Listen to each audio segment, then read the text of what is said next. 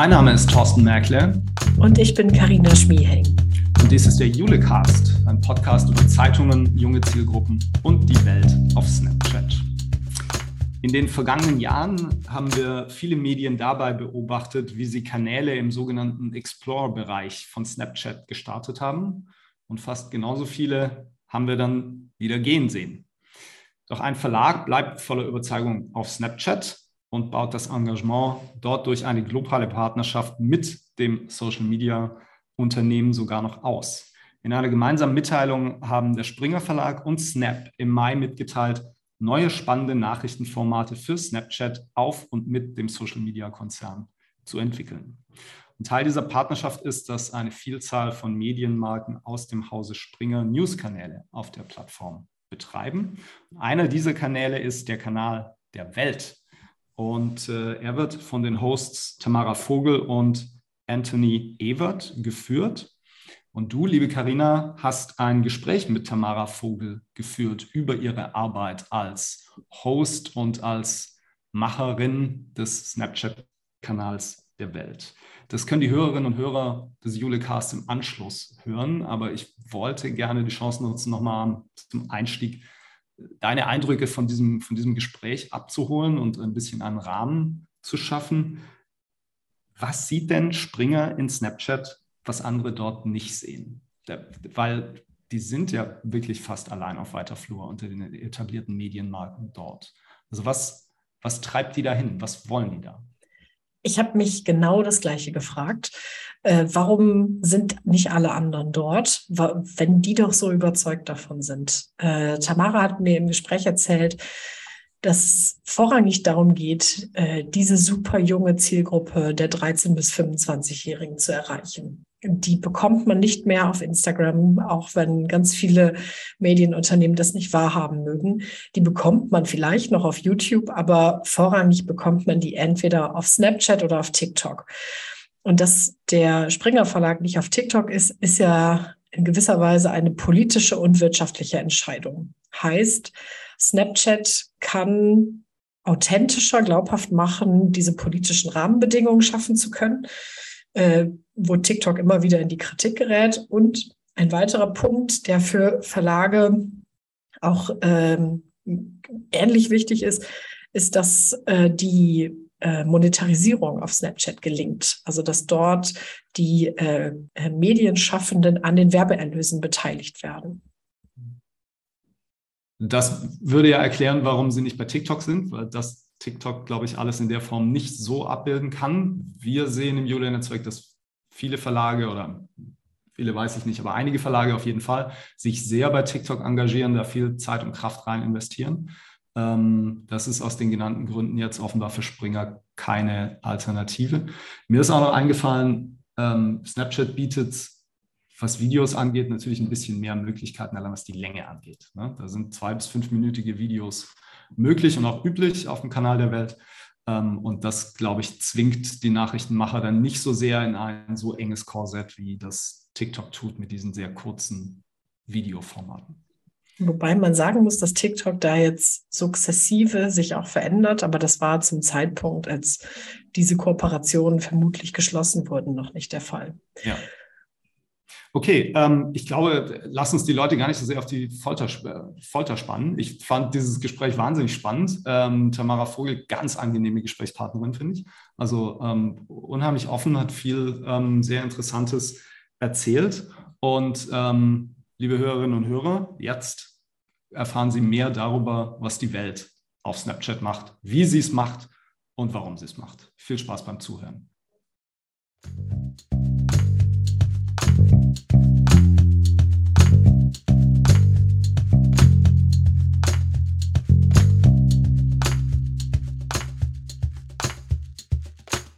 Liebe Tamara, herzlich willkommen im Julecast.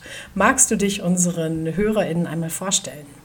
Ja, hallo und schön, dass ich heute dabei sein kann, um über unseren Snapchat-Kanal zu sprechen. Ich bin Videoredakteurin bei Welt und ähm, ja, erzähle euch heute so ein bisschen was zu unserem Kanal. Vielleicht erstmal so ein paar Infos äh, vorweg. Wir haben im Juni unseren, unsere Snapchat-Show in der Welt gestartet und veröffentlichen seitdem täglich ein Video, also auch am Wochenende. Die Videos sind so, ja, ich würde sagen im Schnitt zwei bis fünf Minuten lang, variiert natürlich auch immer je nach Thema. Aber in der Regel kann man schon sagen, dass sie eben länger als Instagram Reels sind oder TikTok-Videos. Gut, TikTok-Videos können jetzt mittlerweile auch drei Minuten lang sein, aber ja, in der Regel sind sie halt schon länger, was uns natürlich die Möglichkeit gibt, auch ähm, ja, ausführlichere und längere Beiträge zu machen und äh, auch nochmal zum Beispiel bei Erklärvideos mehr Hintergründe zu liefern. Wir haben im Frühjahr ähm, verlautbart bekommen von äh, Snap und Springer, dass eine globale Partnerschaft äh, gestartet wurde. Äh, der Verlag und der Social-Media-Konzern arbeiten jetzt zusammen und haben, äh, haben kommuniziert, dass sie hier so ein bisschen die äh, Zukunft des Journalismus, digitales Storytelling revolutionieren wollen. Was heißt das bei euch in der Praxis? Ja, ich würde sagen, dass so der größte Mehrwert für uns ähm, durch die Partnerschaft eben ist, dass wir zum ersten Mal die Möglichkeit hatten, ein Team aufzubauen, das halt wirklich Social First Video Content erstellt, also wirklich für eine jüngere Zielgruppe von 13 bis 35 Jahren, also auch noch mal jünger als das jetzt bei Instagram zum Beispiel der Fall ist und ähm, durch die Partnerschaft haben wir auch die Möglichkeit, total viele Themen auszuprobieren. Also da ist eine ganze Bandbreite dabei von Politik, Wirtschaft, Kultur bis hin zu Sport. Also da sind wir wirklich ähm, sehr frei, müssen aber auch natürlich viel aus, ausprobieren, um halt äh, zu sehen, was, ähm, was gut ankommt bei unserer Zielgruppe. Und ähm, ja, es sind halt nicht nur die Themen, die wir halt auch ausprobieren, sondern auch Storytelling. Also wir haben zum Beispiel gemerkt, dass Videos in der Regel besser funktionieren, wenn ich vor der Kamera stehe und was erkläre, als wenn das nicht der Fall ist. Also halt auch so, wir haben gemerkt, dass dieser persönliche Bezug da auch nochmal eine große Rolle spielt. Einfach, dass man eine Person sieht, die, ähm, die was erklärt. Und ja, die Learnings, die wir daraus ziehen, können wir dann natürlich im ersten Schritt auch äh, für andere Social-Media-Kanäle anwenden, sei es jetzt Instagram oder Facebook und vielleicht dann später auch irgendwann mal auf der Webseite. Du hast gerade gesagt, ihr sucht in eurem Team ganz spezifisch Themen für diese Zielgruppe aus. Wie geht ihr da vor? Was ist spannend für die 13- bis 25-Jährigen? Ja, also wir sind ja hauptsächlich ein News-Kanal, also deswegen spielen natürlich Nachrichten äh, eine ganz große Rolle, also halt auch eher ähm, ja, General Interest. Wir versuchen mal alles abzubilden und dann zu schauen, äh, was am besten ankommt. Ähm, was wir gemerkt haben, ist zum Beispiel, dass Aktualität nicht so eine ganz große Rolle spielt, wie das jetzt zum Beispiel bei der Webseite oder Instagram der Fall ist. Also natürlich müssen die Nachrichten auch aktuell sein, aber wenn man das jetzt zum Beispiel einen Tag später veröffentlicht, ist das jetzt ähm, nicht so schlimm, wie das jetzt bei Instagram zum Beispiel der Fall ist.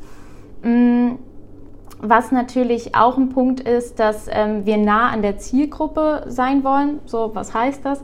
Ähm, dass wir eben andere Themen machen, wie das jetzt zum Beispiel auf der Webseite der Fall ist. Ähm, ich habe zum Beispiel ein Interview mit äh, Rosi geführt, der Sängerin von Sali Bonani, falls dir der Song was sagt. Ja, äh, ja also viraler Hit auf äh, ja, YouTube und TikTok. Das ist jetzt natürlich was, was wir nicht auf der Webseite machen würden. So, das entspricht ja auch gar nicht der, der, der Zielgruppe der Webseite. Aber auf Snapchat kam das sehr gut an. Ähm, die Leute haben äh, sich das sehr lange auch angeschaut. Also die Verweildauer bei dem Video war auch sehr lang, was natürlich für uns dafür spricht, dass halt solche Themen gesehen werden. Was auch noch ein Punkt ist, ist, dass wir Themen anders aufbereiten. Also ich habe zum Beispiel für die Webseite einen Artikel zum Thema Prüfungsangst geschrieben, der sich an Eltern richtet. Also so unter dem Titel eben, äh, das hilft Ihrem Kind bei Prüfungsangst. Weil natürlich die Zielgruppe auf der Webseite eben dann primär Eltern sind. Und für Snapchat habe ich das dann aber eher für Schülerinnen und Schüler aufbereitet. Also das hilft euch oder das hilft dir bei Prüfungsangst. Das könnt ihr tun. Mit diesen Tipps könnt ihr dagegen vorgehen. Ähm, genau, dass man eben Themen dann nochmal anders aufbereitet. Wie stellt ihr im Team sicher, dass ihr diese Themen erkennt? Also sowas wie Sali Bonani, das wird den meisten, die jetzt unseren Julecast hören, überhaupt nicht sagen. Ähm, wie könnt ihr als Team, das ja doch ein kleines Stück älter ist als äh, die Zielgruppe, ähm, wie habt ihr das Ohr an der Zielgruppe? Ja, also äh, natürlich sind wir auch ähm, alle sehr aktiv in anderen Social Media äh, Kanälen, jetzt auch in TikTok, schauen halt, ähm, welche Trends es dort gerade gibt. Ähm, ich persönlich bin zum Beispiel auch im Austausch mit äh, Lehrerinnen und Lehrern, ähm, so die sind da ja auch immer am Puls der Zeit und äh, können eben sagen, was gerade ankommt. Zum Beispiel den Tipp von Sali Bonani hatte ich äh, wirklich von einer befreundeten Lehrerin auch bekommen. Ähm, wir haben auch teilweise Praktikantinnen und Praktikanten, die halt dann auch noch mal jünger sind und da auch noch mal näher dran sind und äh, ja, ganz viel Austausch an die Schulen gehen, ähm, ja, um eben äh, da am Puls zu sein. Ich habe mich gefragt, was, ähm, was seht ihr in Snapchat, was alle anderen irgendwie nicht sehen? Wir haben jetzt äh, über viele Monate und Jahre beobachtet, dass ganz viele Verlage sich dort ausprobiert haben und dann nach geraumer Zeit eigentlich immer wieder die Plattform verlassen haben, die Kanäle da so ein Stück weit verstaubt sind. Jetzt ist Springer einer der ganz wenigen Verlage, die richtig aktiv sind, die jetzt auch diese Kooperation eingegangen sind. Was übersehen alle anderen? Ja, also bei uns ist es halt natürlich auch so, dass wir halt einmal ähm, auf der Webseite eher eine ältere Leserschaft ansprechen und das bei Facebook zum Beispiel auch der Fall ist und auch bei, ähm, ja, ich sage jetzt mal Instagram. Ähm, was heißt älter, aber äh, da, da erreichen wir nicht die ganz Jungen, ich sage jetzt mal ab 13. Und das sehen wir halt wirklich ähm, bei Snapchat, dass wir auch die ganz äh, jungen Menschen dort erreichen können. Ähm, ja, was, was übersehen andere vielleicht, äh, dass ähm, also Snapchat für Medienunternehmen auch sehr attraktiv ist, weil man auch an Einnahmen beteiligt wird und so generell dieses, ja, die Monetarisierung bei anderen Social-Media-Kanälen ja nicht äh, immer so gegeben ist oder ich sage jetzt mal begrenzt attraktiv ist und das eben ja für Publisher in der Hinsicht auch Sinn macht. Dann ähm, vielleicht auch das Snapchat ähm, ja, nochmal stärkere Kontrollen macht, wer da Inhalte verbreitet, ähm, dass die ähm, ja nochmal mehr kuratiert werden oder auch ähm, ja, nach Veröffentlichung eben zum Beispiel die Vorschaubilder oder die Zeilen halt nochmal besser geprüft werden, als das jetzt zum Beispiel bei Instagram der Fall ist. Jetzt habt ihr in der Kooperation oder in dieser Erklärung auch beschrieben, dass äh, ganz neue Formen von Journalismus ausprobiert werden sollen. Wo wollt ihr mit eurem Weltkanal hin? Was wollt ihr für Technologien austesten? Ja, ähm, also grundsätzlich, dadurch, dass wir ein News-Kanal sind, spielt natürlich so die Nachricht oder die, die Story immer den, den Vordergrund. Und ähm, ja, hinzu kommt dann quasi so die, die Technik als ähm, ja, neues Element oder als Bereicherung eben der Berichterstattung, ähm, was natürlich super wäre. Also wir würden gerne in Zukunft auch noch mehr mit Filtern ausprobieren, einfach um ja, ähm, den Userinnen und Usern die Möglichkeit zu geben, noch näher an den Geschichten dran zu sein und auch ähm, ja, die Möglichkeiten, die es bei Snapchat gibt, zu nutzen, die man eben jetzt zum Beispiel bei anderen ähm, ja, Social-Media-Kanälen nicht nutzen kann, ähm, einfach ja, das nochmal so ein bisschen äh, zu nutzen, um halt eben Geschichten erfahrbarer und erlebbarer zu machen. Kannst du ein Beispiel dafür geben, was so ein Filter sein könnte oder was so eine ähm, was so eine Funktion oder ein Feature von Snapchat ist, das andere nicht haben? Ja, vielleicht auch einfach, ähm, dass man dass wir zum Beispiel immer wieder einen Filter verwenden, der wiederkehrend ist, einfach, dass wir so, einen, so einen Wiedererkennungswert ähm, haben, dass wenn man das halt eben anschaltet, man eben äh, eine bestimmte Form oder Farbe immer wieder sieht äh, und das für uns halt eben dann auch spricht, dass ähm, wenn User das sehen, eben sagen, okay, das, das ist die Welt, äh, denen folge ich, weil das finde ich super und ähm, ja, genau. Aber wir arbeiten halt auch generell auch schon sehr viel mit Animationen. Ähm, wir haben auch einen Motion Designer im Team, ähm, sei es jetzt zum Beispiel Landkarten oder wenn ich vom Greenscreen äh, stehe und was zeige, dass dann eben Emojis einfliegen. Sowas könnte man dann vielleicht auch nochmal äh, mit Filtern zusätzlich verstärken, dass man eben dann auch nochmal visuell mehr einbaut. Genau das ist mir auch aufgefallen, als ich eure Videos gesehen habe, dass die sehr liebevoll, sehr ähm, detailliert ähm, gestaltet sind. Kannst du ein bisschen was dazu erzählen? Ihr habt einen Motion Designer an Bord, aber wie geschieht diese Produktion eines Videos? Ja, ähm, also ich ähm, zum Beispiel bin, bin halt Videoredakteurin und produziere quasi den äh, Beitrag. Also ich ähm, wirklich von der Themenidee bis zur Recherche Dreh, Moderation und Schnitt. Ähm, und dann überlege ich mir zum Beispiel, ich habe jetzt zum Beispiel ein Format Good News, ähm, drehe das dann vor dem Greenscreen und überlege mir, wie man das vielleicht so visuell noch mal ein bisschen äh, schöner darstellen kann, indem ich jetzt irgendwie nach rechts zeige, nach links zeige, ähm, Sachen einfliegen. Und das bespreche ich dann eben äh, mit unserem Motion Designer Florian, der das dann entweder ähm, im Nachgang einfügt oder mir ähm, die Datei auch schon schickt, die ich dann eben direkt ähm, beim Schnitt mit einbaue.